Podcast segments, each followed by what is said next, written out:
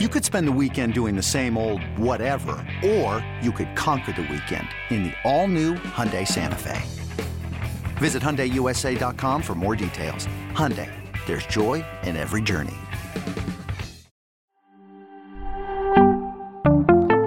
Does James Robinson trade change anything for the Jets? We'll talk about it next on Fantasy Football Today in 5.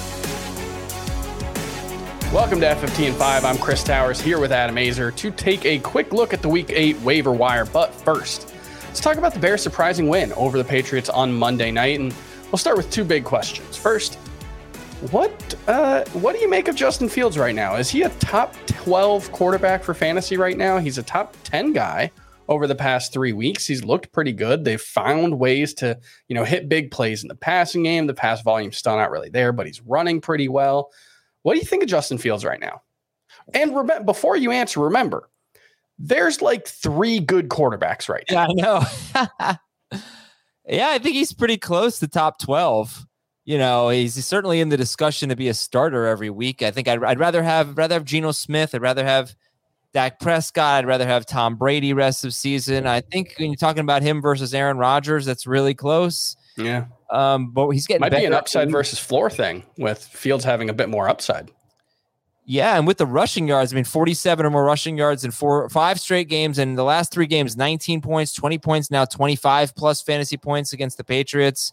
Um, I wasn't really that surprised by the win, to be honest with you. Uh, I don't think the Patriots are that good. I think they're they're paper tigers, and they were only three and three coming into the game anyway. So uh, there was a ridiculous spread, but uh, I mean, I think he's a must add. He, I think last week was well. Look, he's got the Patriots, and then the Cowboys. That's tough. I don't think you start him against the Cowboys. They're they're too good. But after that, Miami, Detroit, Atlanta, yeah, you got to add you got to add Justin Fields.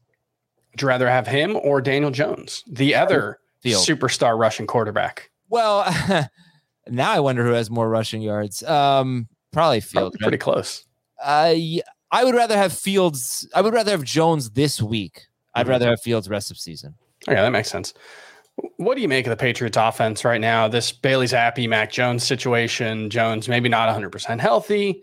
I don't think either of them are particularly good. Can you just trust anyone in this offense besides Rhamondre Stevenson for fantasy? If Mac Jones were the quarterback, I would trust Jakobi Meyers in a PPR league, and that's it. Yeah, that's it. And I, you know, Chris, I think I mean, that's not that dissimilar from what we expected coming into the season. I think that if you look at what the, the first four games when Harris was healthy and Stevenson, they were both usable mm-hmm. and they mm-hmm. were really run heavy teams. So there'll be some more weeks like that. They're not going to get the, the doors blown off every week. All right, let's move on to the week eight waiver wire. And I think we got to start obviously with the James Robinson trade. The Jets acquired James Robinson just hours after MRIs confirmed Breece Hall's season ending ACL tear. Does this take Michael Carter out of consideration for the top waiver wire target for week eight for you? No, I don't think so. I think I'd still go with him over Gus Edwards in a full PPR league. Whereas earlier this earlier today before the trade, I, I said Gus in non PPR, Carter in half or full. I'm going to amend it slightly to Gus in non and half, and Carter in full. Uh, but those two are are the top two for sure this is an important move. You know, I, I don't know how this is going to go. I, I think you can make the case that now you could definitely take Gus Edwards over Carter because of this deal, but you know, I still think Carter's probably the lead back. Mm-hmm.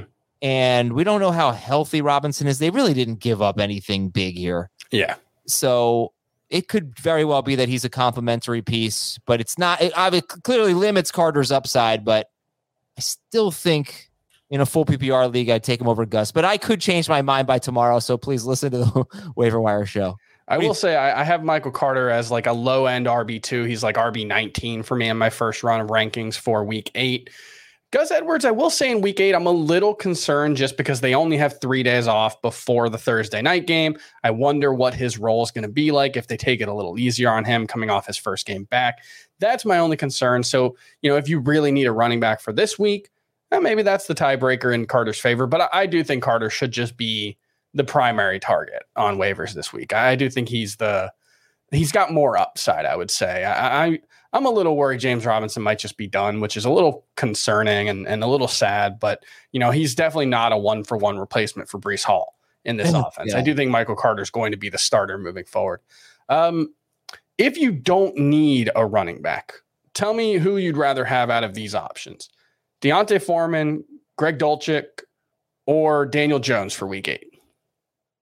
So Chuba Hubbard's not an option, or, or Chuba Hubbard. You can throw him in there. Panthers running back. Yeah, I would rather have Chuba Hubbard. I, I, think he'll be much more involved in the passing game, even though they, they ran a similar amount of routes. Hubbard was the third down guy.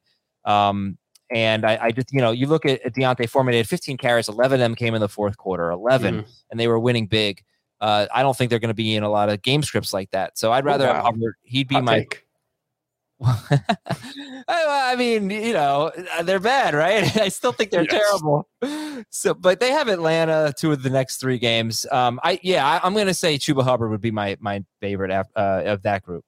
All right, that's going to do it for fantasy football today in five. For more on the uh, waiver wire, make sure you listen to the full episode of fantasy football today, uh, just regular fantasy football today, uh, wherever you get your podcasts. And Adam will be there with Jamey Eisenberg and Dave Richard and the rest of those guys. They'll be breaking down all the top waiver wire targets for week eight. We'll see you next time.